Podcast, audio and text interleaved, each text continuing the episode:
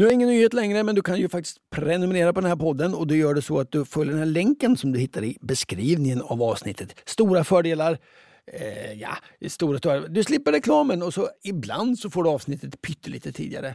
Om du vill så kostar det 29 kronor. Annars så kan du lyssna och då får du höra reklamen och då är allt som vanligt. Nu kör vi igång!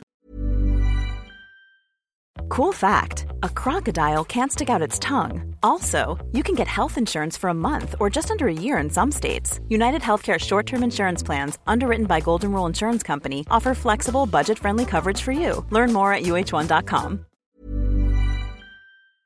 Den här veckan så har vi ett betalt samarbete med Synoptik och deras glasögonabonnemang Synoptik All Inclusive. Ja, det är ett tryggt och bekvämt sätt att ha glasögon där man kan kombinera med eh, solglasögon och linser och där all service ingår som fria glasbyten när din syn förändras, otursskydd om du klantar till det. Ja, vet du vad Måns? Helt sant.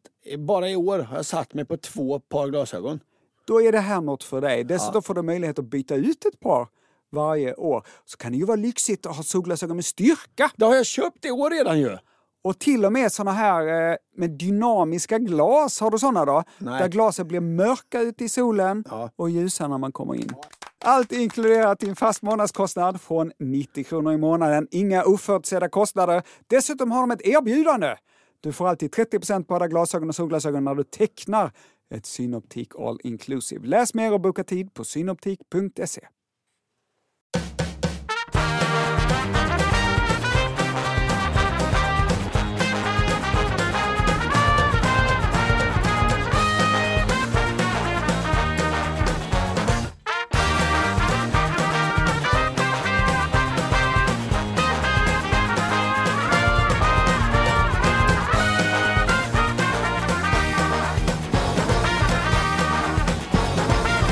Hej kära vänner och välkomna till podden Fråga Anders och Måns. Hej Ankan! Hej! Vi spelar in på länk idag. Du sitter i någon källarstudio i Stockholm. Det är inte alls lika mysigt som att ha det mitt emot mig, men det får duga. Det får duga för idag. Vad har hänt dig sen sist? Jag är fortfarande ute på turné. Jag har turnerat i Norrland. Det gick väldigt bra. Norrbottenskuriren mm -hmm. var roliga. De tyckte att jag var lite rädd för att prata om riktiga känslor. Ja, men så är det ju. Ja, kanske har de rätt. Annars var de positiva. Det är härligt med Norrland ju Måns. Det är snö, det är stora osthyvlar, det är allt det där, eller hur? Mm. Ett problem bara, det ligger så långt bort från Skåne. Mm. Jag uppträdde en söndagkväll i Luleå och var tvungen att vara i Malmö måndag lunch. Så jag fick bryta mot min vilja då att inte flyga. Jag flög hem tidigt måndag morgon och redan måndag kväll åkte jag bil ut i Centraleuropa. Jag gör nämligen ett konstigt tv-program. Just det. Så, så jag och min vän vi åkte husvagn, en husvagn byggd på 1960-talet. Och då är det så här Måns, att i stora delar av världen så får man inte ställa sin husvagn bara vart man vill sova. Utan man måste stå på en camping. Till och med i Danmark har de inte allemansrätt som vi har i Sverige. Nej, man måste ha tillstånd från eh, en markägare eller stå på en camping. Och Vi var nu på gränsen mellan Polen och forna DDR. Vi tänkte, äh, här är en bra plats. Det var vid en industrikanal, en samling gamla garagelängor. Det var rätt ruffigt. Där stod en man. Han stod och arbetade på en, ja, en gammal bil och svetsade lite. Och Jag frågade honom på min bräckliga skoltyska, är det okej okay om vi står här eh, i natt? Hur lät, det? Hur lät det på din skoltyska? Entschuldigung, Entschuldigung. Vi möchte gern hier mit unserer Wagen äh, diese Nacht äh, stehen. Ungefär så lät det. Ja, ja det var ja. faktiskt, det, var, det lät bra tycker jag. Ja, ja men du bra. kan ju inte tyska. Så du är ju lättlurad. Eh, absolut, det går hur bra som helst, svarade mannen. Tror du? Ja, Precis. Till saken hör att jag lite tidigare under dagen hade köpt en eh, sån här skinnmössa med öronlappar. Mm -hmm. En sån där som har lätt ser ut som en byfån i. Du tänkte att när vi kör i DDR så ska man ta sedan dit man kommer? Nej, men ja, ja, det var väldigt kallt. Så jag, det var så himla skön mössa. Eh, jag märkte efter att jag pratat med mannen som stod och svetsade att jag hade råkat sätta den på fel håll. så du hade skärmen bakåt? Som Nej, en hiphoppare? Men... och pälsen ner över ögonen. De var på något sätt liksom fulare men mycket skönare på sig på det här sättet. Ja, ja, det var inte meningen. Hur som helst, där kunde vi stå. Vi spelade in lite för tv när vi parkerade där och sen var tv-inspelningen klar. Jag och min vän, vi drack lite eh, bubbel. och i husvagnen slagade vi på kvällen en buff bourguignon. Wow, avancerat ändå. Ja, supermysigt hade vi det. När vi skulle diska så blev det stopp i vasken. Ja, ja, det får vi lösa. Imorgon tänkte vi också, somnade vi. När vi hade sovit en liten stund så knackade det på dörren. Utanför står det två tyska poliser. Mm -hmm. En manlig och en kvinnlig polis. Och Den manliga polisen hade, jag lovar, den ljusaste röst jag någonsin har hört. han pratade som liksom i, i falsett fast han inte pratade i falsett. Han, han liksom sjöng, han liksom, han liksom sjöng fram sina polis... Raus! Raus! Nej, det sa han inte. De var supertrevliga. De var verkligen supertrevliga. Men de var också väldigt tydliga med här får vi inte stå i falsett. Men vi berättade då, återigen på lite knagglig skoltyska, att vi har pratat med, med markägaren här ja. eh, och att vi ska åka vidare imorgon och så. Och de här trevliga poliserna de kollade våra pass och kollade upp våra identiteter på någon dator och så förklarade de då vänligt att det är okej okay att ni står här i natt. Sen gick de då noga igenom i falsett vad som gäller. Där står vi, det är kallt och lyssnar på en falsettgenomgång av tyska campingregler. Då lossnar stoppet i avloppet. Så under den här falsettföreläsningen om campingregler så började det plötsligt strömma ut buff bourguignon och frysa till någon slags brunröd gegga under husvagnen. Mm. Och det blir ganska roligt när man försöker förklara för en tysk falsettpolis att det är bara vår buff bourguignon som har lossnat i vasken. Vi måste lämna föreläsningen om campingregler och gå in och sätta i proppen. Där höll inte min skoltyska. Så en av reglerna var kanske att man får inte släppa ut avloppet från toaletten. Där man står med sin husvagn och samtidigt så rinner det buff bourguignon. Eh... Ut på frusna tyska marken. Men du, eh, varför rann det ut bœuf bourguignon? Har ni inte ätit upp uh, bœuf bourguignonen eller? Jo, men när man diskar så blir det ju lök och ja, grejer och, och det gamla livet. Man diskar ja, ja. så puff, lät det så kom det bœuf bourguignon på hälarna ja. på oss. Och min kille har hår som Beatles Och min kille har hår som Beatles som det hänger. Har det hänt dig något? Jag har renoverat en skänk. Lite yngre antikhandlare hade kallat det för ett eh, sideboard. Ja, Lite ja. äldre antikhandlare, en buffé. Nej. Jo. Det är alltså en sån här låg, lång skänk i palisander. Toppskivan var repig, hade såna här runda fula ringar.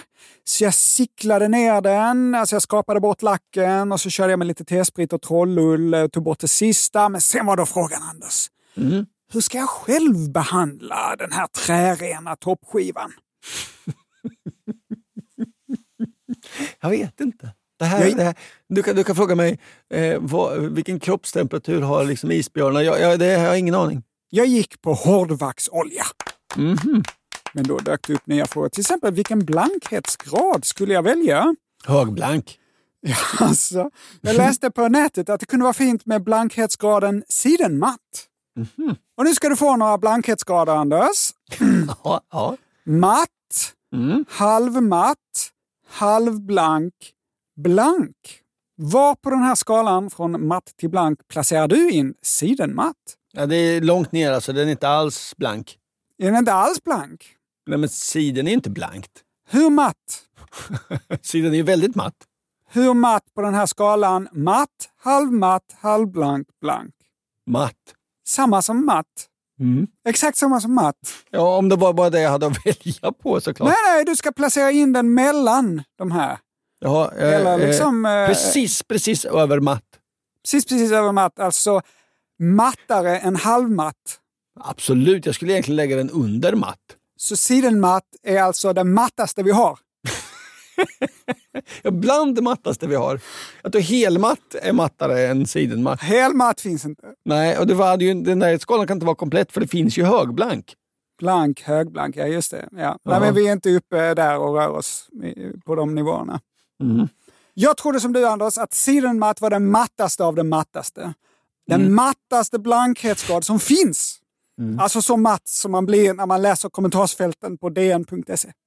Mm. Men nej.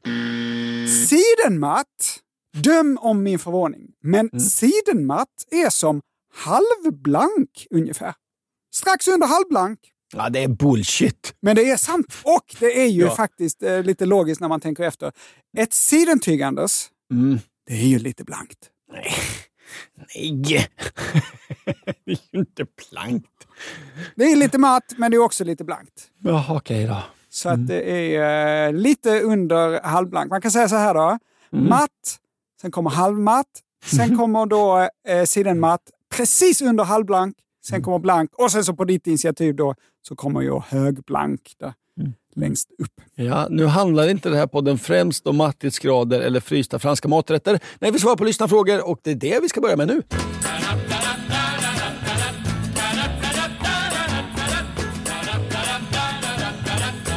Timjan och Måns. Jag är stolt pappa till två oftast helt fantastiska barn.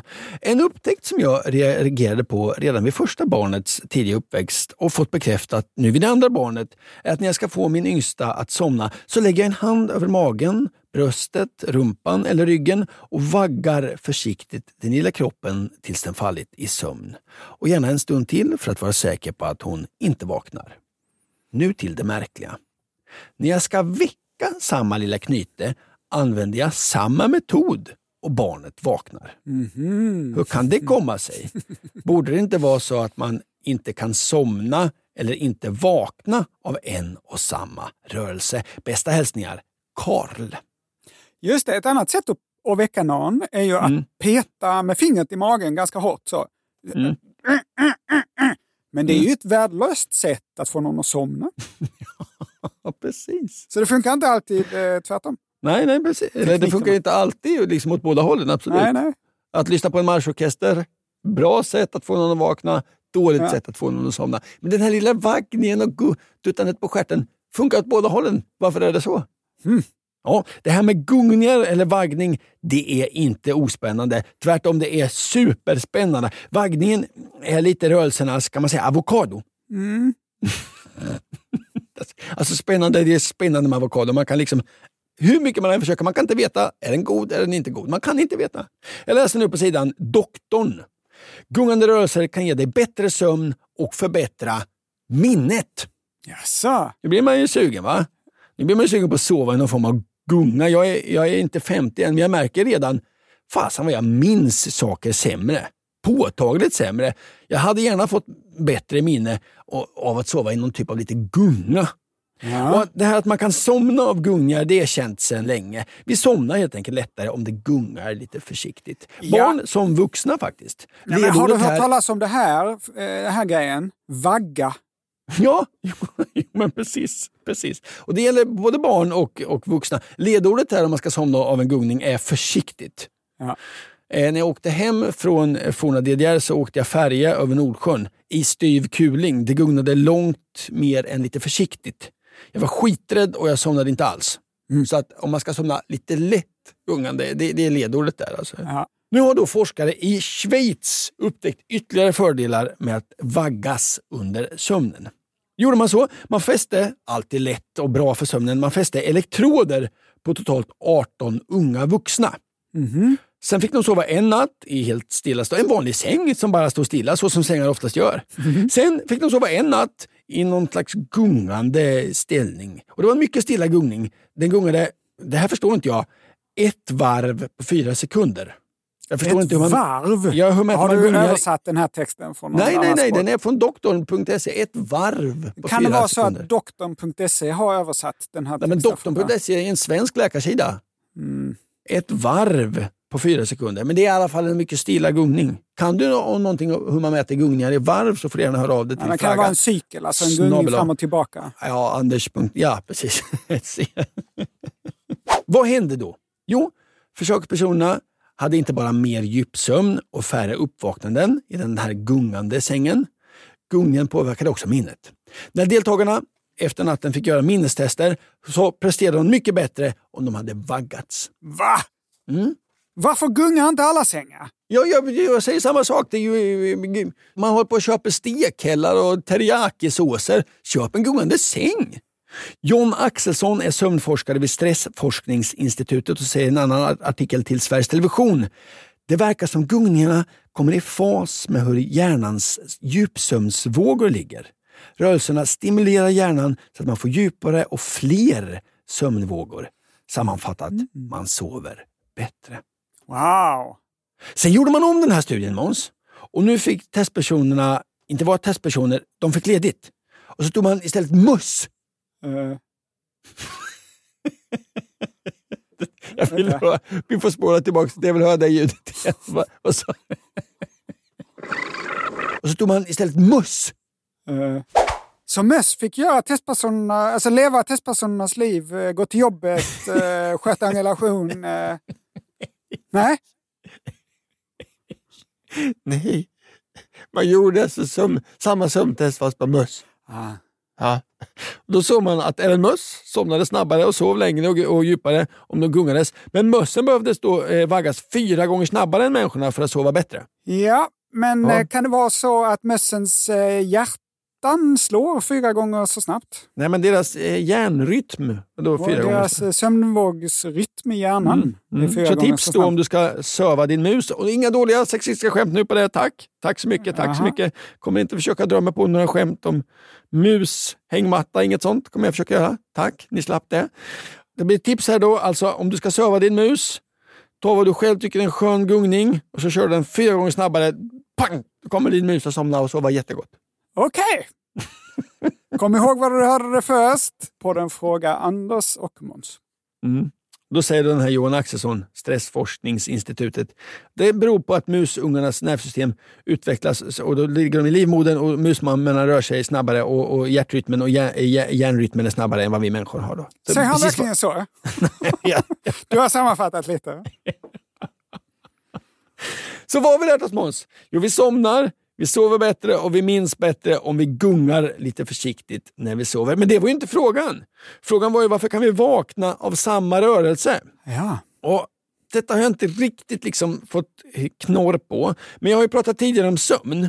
Och Det är inte så att det finns liksom en av och en på-knapp, att man är vaken och sen blick, sover man. Så är det inte. Utan Det finns liksom två system som kämpar mot varandra. Mm. Alltså Vi har ett vakensystem och ett eh, sömnsystem.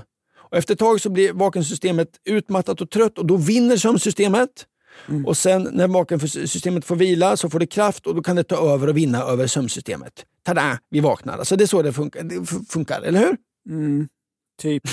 Nej, men det är så det funkar. Så ett utvilat vakensystem som då får stimuli, alltså kroppen har legat helt stilla och, och, och vilat och plötsligt börjar försiktigt en hand daska lite på gumpen och världen börjar röra sig. Det gungar lite Aha. och känner vakensystemet. Ej, nu händer det grejer. Aha. Dags att vakna. Det är min teori. Ja, men det är en förändring. Är, ja. och, och, man vaknar till av förändringar för att se så ja. att det inte är ett jäkla lejon som står och slickar Ja, men det gör man ju bara om vakensystemet har fått vila. Okej. Okay. Och varför det söver oss, det har jag ju berättat. Ja, ja, nu har du svarat på frågan. Det tycker jag nog. Ja, tack så mycket Måns.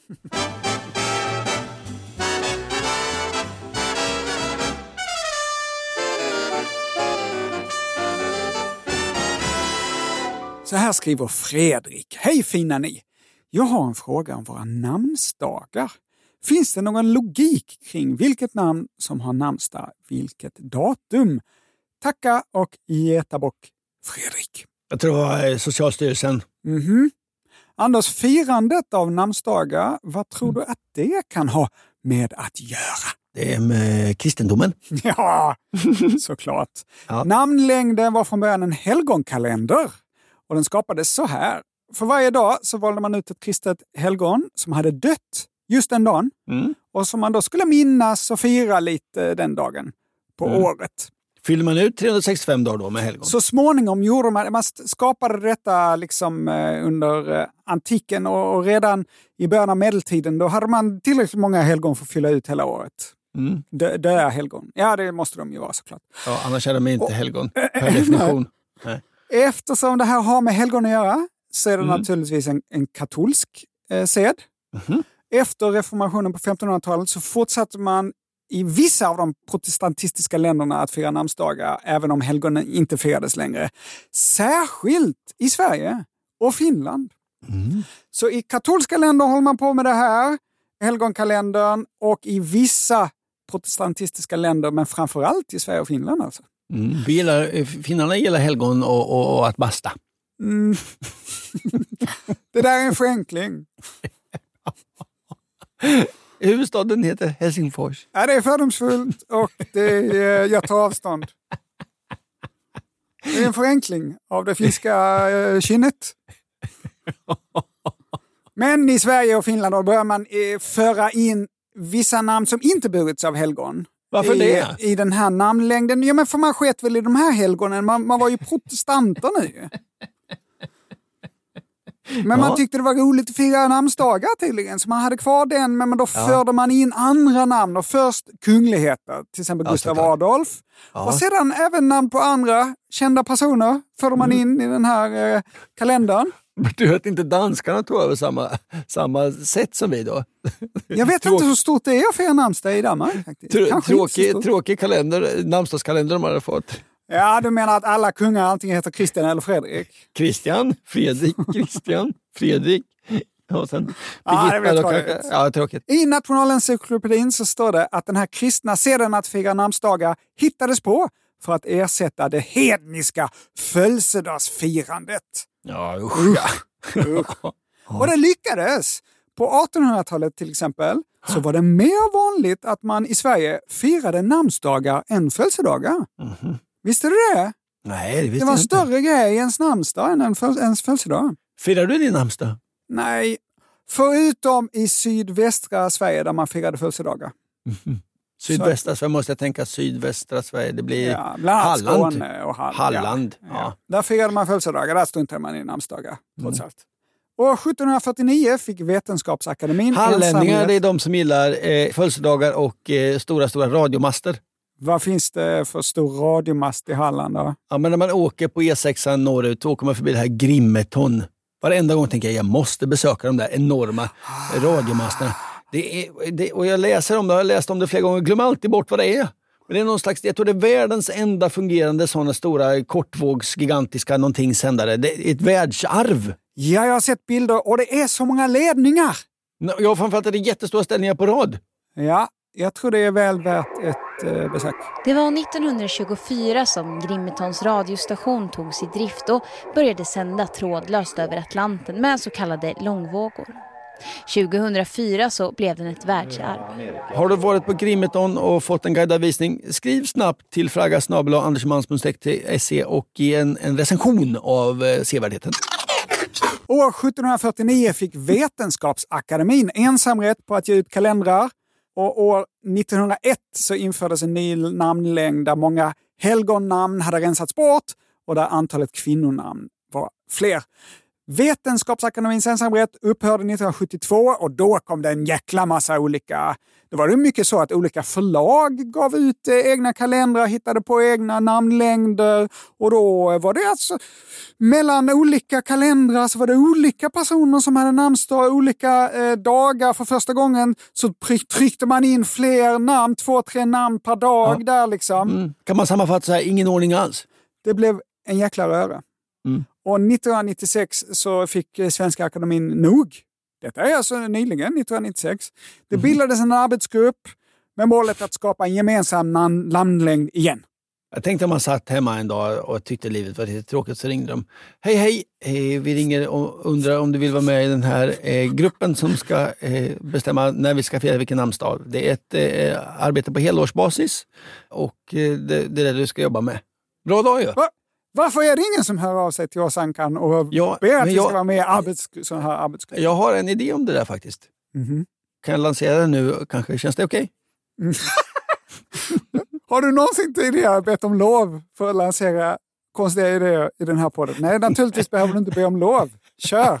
Nej, men jag tänker att vi kunde, du och jag pratar väldigt ofta om eh, djur. Ja.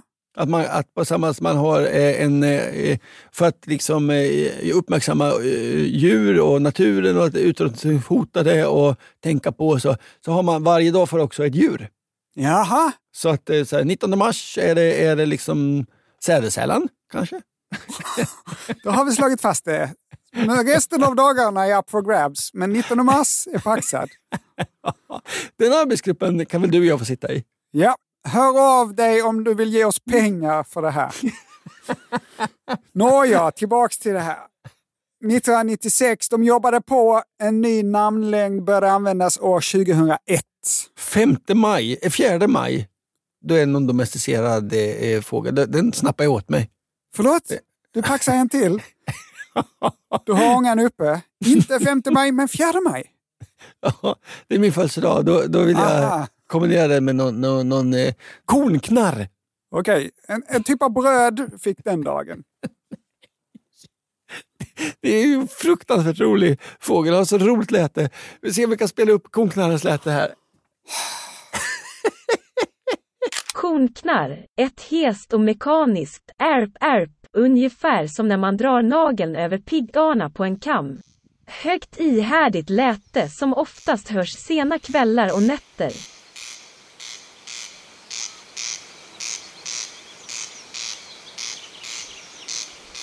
Vi kör vidare, förlåt. Namnsdagar pratar vi om. Ja, den här arbetsgruppen jobbade 1996, 2001 äh, lanserade de en ny namnlängd då och förra året, 2022, fick vi hela sju nya namn i namnlängden! Mm -hmm. Kan du dem, Anders? Ja, men jag tror kanske att det är lite namn från eh, eh, människor som har en annan bakgrund. Alltså att eh, kanske sådana namn som Mohammed och så kom in. Nej. Nähä. Cornelia, Henry, Maja, Noah, Olle, Regina och Tim. Mm. De eh, fick också eh, namnsdag för första gången då där, mm. förra året. Olle var överraskande. Men då försöker de ju... Då... Jag tycker generellt att man säger Olle för lite om tröja. Ah, det är ett ord som jag tycker... Min stickade Olle. Ja, det tycker, det tycker jag ordet håller på. Det får för lite uppmärksamhet. Jag fryser lite, jag ska ta på mig min Olle. Okej, okay, apropå helgon Ankan. Ja. Helgon är ju vanligtvis uppdelade i två kategorier. Martyrer och bekännare. Kommer du ihåg skillnaden Anders? Martyrer har dött eh, i, för sin kamp för, eh, eh, för religionen. Ja. Eh, bekännare är sådana som har eh, träffat på eller uppe, där Gud har uppenbarat sig. Ja, ganska bra. Du har helt rätt. Eh, för att bli martyr så måste man ha dött i Guds tjänst. Bekännare är människor som har fått lida för sin tro, mm -hmm. men som då dog en naturlig död. Mm -hmm. Den enda svensken i helgonkalendern är ju heliga Birgitta, 7 oktober. Mm. Och hon eh, var ju inte en martyr, utan hon är ju en eh, bekännare. Anders, tror du att vi har fler svenska helgon? Ja, när du frågar så så tror jag vi har det, ja. Ja, vem då? då? Nej, jag vet inte. Olaus Petri kanske? Nej. Nej. Ja, vi har bara ett till. Ja, han var ju mycket och, senare också. Ja. År 2016 så helgonförklarade påve Franciscus svenskan Elisabeth Hesseblad. Mm. Elisabeth Hesseblad, har du hört talas om henne? Nej. Nej. Bettan levde år 1870 till 1957 mm. och hennes claim to fame var att hon återupplivade Birgittinorden som just eh, grundades av just heliga Birgitta år 1370. Den hade den varit slumrande men så då eh, Bettan återupplivade den. I Vadstena?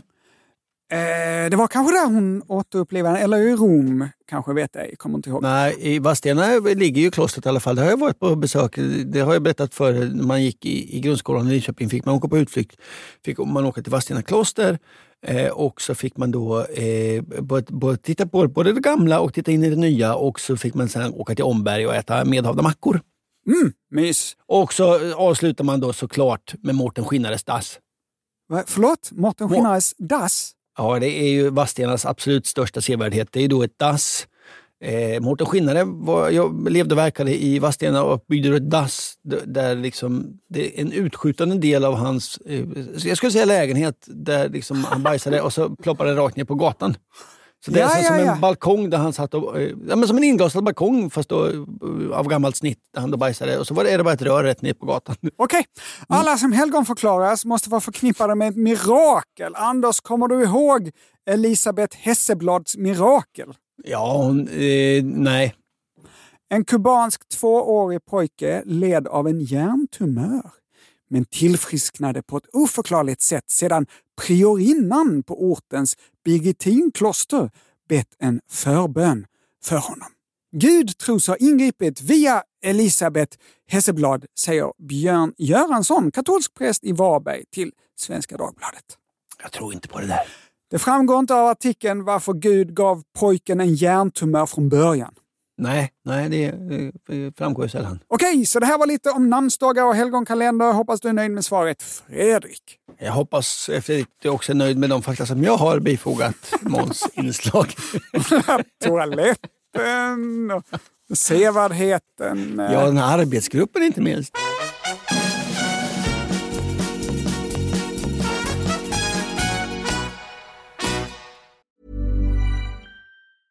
A lot can happen in the next three years. Like a chatbot may be your new best friend. But what won't change? Needing health insurance. United Healthcare Tri Term Medical Plans are available for these changing times.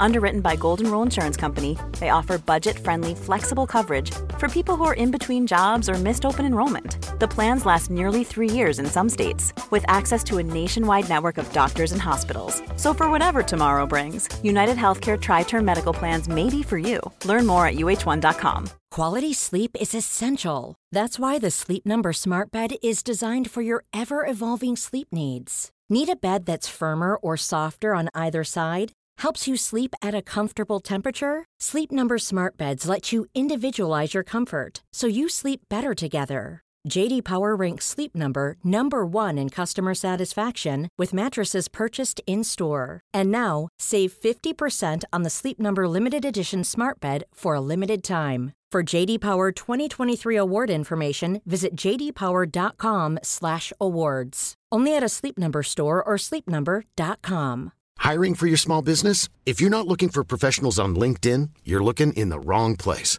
That's like looking for your car keys in a fish tank. LinkedIn helps you hire professionals you can't find anywhere else, even those who aren't actively searching for a new job but might be open to the perfect role. In a given month, over 70% of LinkedIn users don't even visit other leading job sites. So start looking in the right place. With LinkedIn, you can hire professionals like a professional. Post your free job on linkedin.com slash people today. Anka Johansson, har du fastnat för någon fråga som någon lyssnare skickade in till oss under de här veckorna som gått? Ibland så är det ju så att bara rubriken får en att känna det här vill jag eh, läsa mer om. Mhm. Rubriken på mejlet är Är min allergi ett resultat av patriarkatet? Och efter att ha läst bara rubriken i mejlet så blir ju ryggradens svar här nej. Det är den inte. Men låt oss gå vidare. Hej Ja. Ankan och Monkan. Jag såg nyligen ett program om allergier på Sveriges Television där en forskare i Spanien berättade att pollenhalterna delvis är så höga i storstäderna för att det planterades hanväxter i majoritet och inga honväxter. Men hon förklarade aldrig varför det ser ut så. Är det så i våra svenska städer också? Och varför i så fall? Har patriarkatet sträckt sig hela vägen in i växtriket? Tack på förhand, Caroline. Ja, ja, spännande. Först tänkte jag Måns att jag missat något. Jag trodde i min enfald att alla träd var liksom båda kön. Att alla Jaså? träd hade både ståndare och pistill. Så där fick jag ju börja med att kolla upp min baskunskap i träd. Och Då fick sidan Skogs-Sverige följande fråga av en William för något år sedan. Behövs det alltid två träd för att det ska kunna spridas? Och Då svarar man, Hej William! Det är olika för olika trädslag. En del träd är sambyggare, så kallade monoika växter. Dessa trädslag har enkönade blommor där hon och hanblommor sitter på samma individ. Alltså, eh, samma träd har både hon och hanblommor. Och här har vi då björkar, granar och tallar till exempel. Sen finns det tvåbyggare, så kallade dioika växter. Dessa trädslag har enkönade blommor där honblommor och hanblommor sitter på enskilda individer. Alltså där finns det då han och honträd. Och det är till exempel asp, havtorn, idegran, pil, sälj och viden. Sen finns det trädslag som är hermafroditer, som har blommor som är tvåkönade. Där både ståndare och pistill sitter liksom i samma blomma. Eh, och det har vi till exempel rönn och våra fruktträd. Träd som är tvåkönade Måns, det här är spännande. De kan undvika självbefruktning genom att pollen och pistiller liksom på samma träd mognar vid olika tidpunkt. Wow! Fiffigt ju. Ja, Sammanfattningsvis här, det finns alltså träd av alla möjliga olika eh, sorter. Ja. Men om man då vill eh, plantera sig en så här dioik växt, säg vi ska plantera asp, Väljer man då helst hankönade träd? Det vore ju lite dumt för det är ju bara hankönet som, som sprider pollen. Ja, men om man bara då eh, planterar han, då kan det inte bli några vilda träd. Man kanske vill ha koll på var träden finns. Man kanske inte vill att det ska liksom, eh, bli vildsådd, att det ska växa nya aspar lite överallt. Och då kanske man kan kontrollera det genom att bara plantera eh, ett kön av de här eh, träden. Ja, absolut. Här tänker du ju rätt. Jag hittade en artikel i Göteborgs-Posten från 2020. Rubriken är intressant och den får en att börja tro lite på vad vår brevskrivare skriver. Den är så här. Pollenallergiker i debatt om amerikansk trädsexism. Ja, vad är detta? Vi går vidare till själva ingressen här. Sexism bland träd. Frågan har fått pollenallergiker i USA att se rött. Teorin menar att man valt bort honträd till förmån för hanträd och därmed gjort tillvaron outhärdlig för pollenallergiker i amerikanska stadsmiljöer. Frågan är, har vi något liknande i Sverige? Vad tror du Måns? Ja, men jag vet faktiskt detta. Mm. För några år sedan så planterade man eh, såna här kinesiska ginkgoträd. De som har löv som ser ut som en liten solfjäder. De finns i Kina och Japan och på andra mm. ställen i Asien också. I Japan till exempel, där jag precis har varit, så är det här ett träd som man ofta planterar vid templen och man uppskattar verkligen de här träden. Och eh, ena könet, jag blandar ihop det, jag tror det är eh, honkönet av det här trädet, bär frukt som trillar till marken och luktar smör, luktar superäckligt och därför så planterar man bara det andra könet. Och I Malmö så planterade man 50 sådana här träd vid centralstationen och då planterade man bara det ena könet. Jag tror det var hankönet. Det stämmer Måns detta. Det stämmer Morta.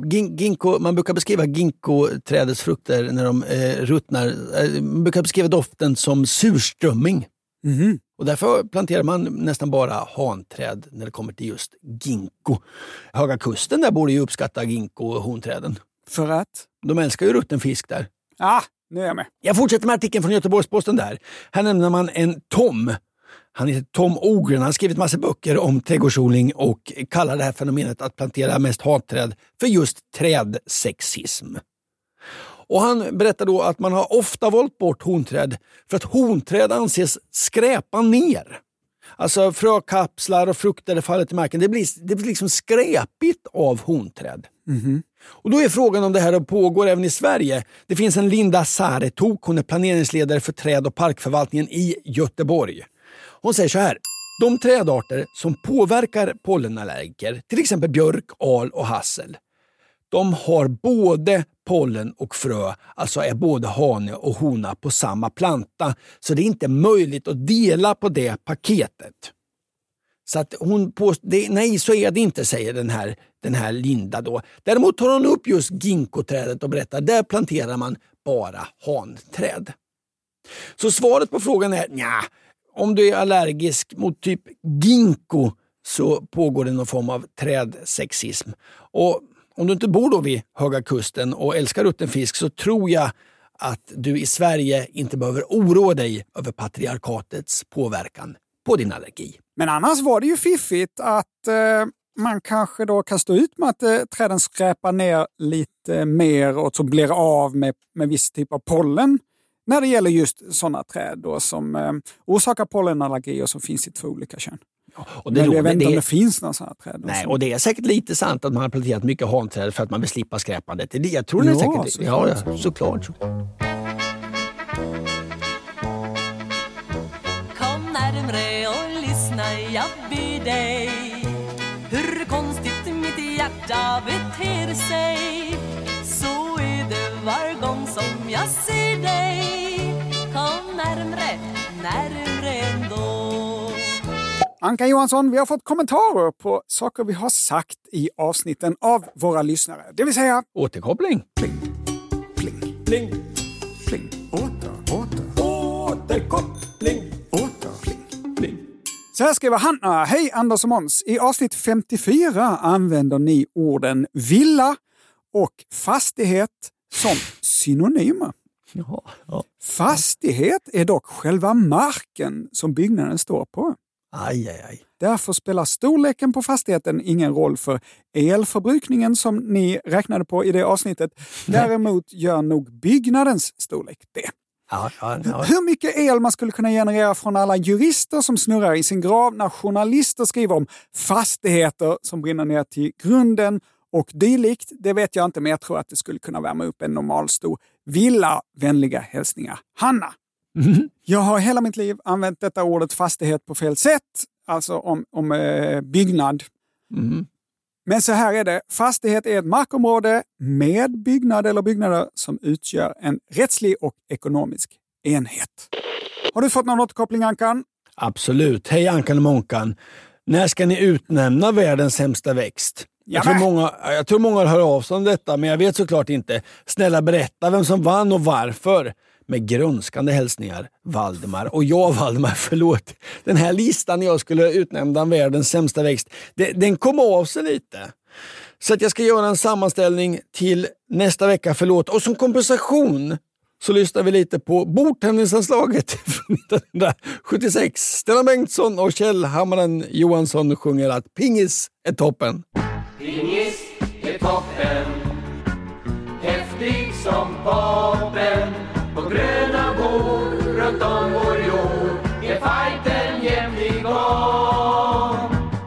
Så här skriver Jonas. Ja, tack. tack. Hej på er! För några avsnitt sedan så pratade Anders om den mest spelade låten någonsin. Mm. Det finns ju lite olika sätt att se på det hela, men när det gäller flest spelningar av en del av en låt så måste Gran Vals av Francisco Tarrega vara en stark kandidat. Och så har brevskrivaren Jonas eh, skickat med en länk. Känner du igen den? Känner du till den här låten Ankan? Gran Vall, del av låt. Nej, Nej. absolut inte. Nej. Vi ska eh, se om du känner igen den.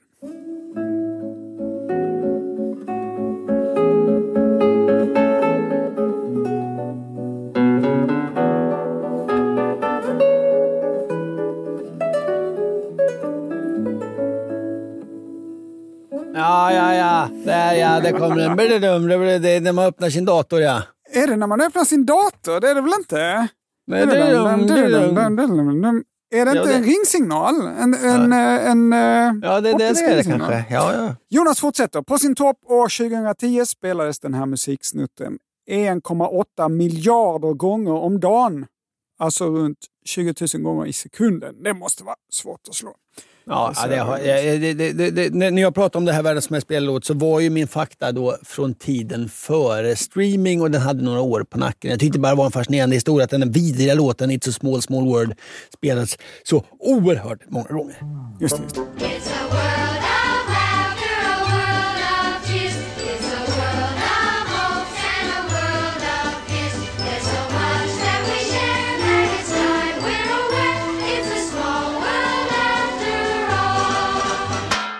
I dagarna har jag varit ute och flugit och nu ska det faktiskt handla om flygplan. Det är Matilda som har skrivit en fråga till oss. Hej Anders och Måns! Jag och en vän diskuterade varför stolarna i ett flygplan är vända i flygriktningen och inte tvärtom. När ett Ja, ju- plan det är- ja, det bromsar ja, det så kan det ju vara en, en ganska hård inbromsning. Mm. Och bakåtvänd så skulle ju kroppen få stöd av stolsryggen, fortsätter Matilda. Barn som åker i bil ska ju helst sitta bakåtvända så länge de kan. Är det bara en norm att stolar i fordon överlag är vända i körriktningen eller finns det någon särskild anledning? Varma hälsningar, Matilda. Jag tycker Matilda tänker briljant här alltså. Eh, man läser på det här kortet, säkerhetskortet hur man ska sitta och brace när, när, när man ska störta. Eh, det verkar mycket bättre att sitta baklänges då. Ja, eller hur? Har du någon gång flugit baklänges? Absolut inte. Har du sett något flygplan någon gång när alla stolar är vända baklänges? Ja, Flygvärdinnorna sitter ju baklänges. Just det. Tror du att Matilda har rätt i att det vore säkrare? Ja, det tror jag. Ja, det finns faktiskt ett antal undersökningar som ger Matilda rätt. Och det handlar för det mesta om flygplanskrascher. Utredare av flygolyckor har funnit att flygvärdar i bakåtvända säten har fått mindre allvarliga skador i olyckor än framåtvända passagerare. Och det här beror ju på att energin från kroppen när den bromsar in snabbt vid en krock sprids jämnt genom ryggstödet snarare än att koncentreras till säkerhetsbältet som skär in i en person som är vänd, framåtvänd. Och En framförallt på flygplan så har, har man ju inget trepunkt så det blir ju bara, man, alltså man får ju en, en kraftig whiplash om man inte liksom eh, sitter och bracear på det där sättet. Just det. En rapport från 1952 kom fram till att passagerare Färsk rapport du hittat. Han kom fram till att passagerare i transportflygplan hade tio gånger större chans att överleva en krasch i ett bakåtvänt säte. Och efter en krasch 2013 så föreslog läkare som behandlade överlevande att flygbolagen genast skulle överväga bakåtvända säten. Men varför har det inte hänt då? Så här säger David Learmount som är säkerhetsredaktör på flightglobal.com och för detta pilot i brittiska flygvapnet. Jo, kostnaderna skulle bli superstora för flygbolagen. Under en kollision så skulle nämligen passagerarens tyngdkraft mot sätet bli högre än idag. Sätet skulle utsättas för högre påfrestning och därför skulle själva sätet, beslagen, golvet i flygplanet behöva förstärkas. Detta skulle öka flygplanets vikt, vilket skulle öka bränsleförbrukningen. Så det är ett argument, ett dåligt argument. Nej, skitdåligt argument. Och dessutom så att, att om du börjar bygga om nu, det måste ju finnas lätta material. Så det, du börjar bygga, ja, om man ska vända på alla flygplan som finns, men börja, börja, börja förändringen nu säger jag. Jo, men den här Learmount menar också att passagerarna inte vill åka baklänges. Man ser ju inte ut någonting ändå när man flyger. spelar väl ingen jävla roll. Men så här säger han, på tåg är det alltid de framåtvända sätena som är utslitna. Ja, det är för att det sitter folk i dem mest. Ja, folk vill inte åka baklänges. Nej, nej, nej. Det, det här har de väl en poäng i, tycker du inte det Ankan? Ja, men på tåg är det inte så konstigt. När man flyger har man liksom ingen uppfattning om rörelsen och man ser inte ute på flyg spelar det ingen roll. På tåg spelar det ju roll. Du mer eller mindre lever i tåg. Föredrar du att åka baklänges eller framlänges? Framlänges. Ja, men du menar att det är annorlunda på flygplan? Ja, du har ingen uppfattning. Det, det är som du sitter i en bullrande lokal bara. Du tittar inte ut och det är ingenting. Ingen referenspunkter, ingenting. Nej, så du tycker detta argumentet också är kass. Men det finns ett sista argument, en nackdel med bakåtvända säten på flygplan. Vid en snabb inbromsning så flyger lösa föremål i kabinen framåt. Ja, man får dem i facet tänker de. Ja, utan en skyggande säte så kommer man få de här sakerna i ansiktet. Då. Ja, ja. Men om du får välja Måns, bara snabbt, det är bara en liten snabb gallupundersökning på en person. Om du får välja mellan att dö eller få en väska i facet, Ja, vad väljer du? dö. Mm. Mm. Mm. För Ja, att jag- sammanfatta. Matilda, du har rätt i att det vore säkrare. Mycket, mycket bra. Men passagerare skulle antagligen välja bort de flygbolag som började vända på sätena eftersom det känns ovant och lite märkligt att åka baklänges. Dessutom då vid en kraftig inbromsning så skulle du få någon unges iPad rakt i facet. Och det men det, jag, eh, men om, om man är på gång och startar, det är lättare att bracea genom att bara hålla för ansiktet än att hålla på, på det där, luta sig med pannan mot. Jag, jag tänker alltid när jag ser de där bilderna på, på det där säkerhetskortet att om jag sitter sådär, då kommer jag bryta nacken. Ja, det känns inte säkert, jag håller med. Vid en, en, en krock i en bil inte skulle jag knyckla ihop mig som en liten boll framåt. Du skulle, du skulle, du skulle! Skulle du göra. Ungefär så skulle jag bete mig. Ja. Ja, det här var allt vi hann med i det här avsnittet av podden Fråga Anders och Måns. Och det här var ju Nej, pausdags, stopp! och- Det är ju pausdags. Det hör väl alla? Ja, Blasse glömmer jämt bort när det är paus. Den lite kortare och enklare versionen av Fråga Anders och Måns. Vi är tillbaka igen nästa vecka med ett fullödsblodigt, så säger man inte, men ett fullblodigt eh, avsnitt av Fråga Anders och Måns som kommer låta precis likadant. Skriv frågor till det avsnittet till adressen fraga och så hörs vi då. Hej då! Puss och kram.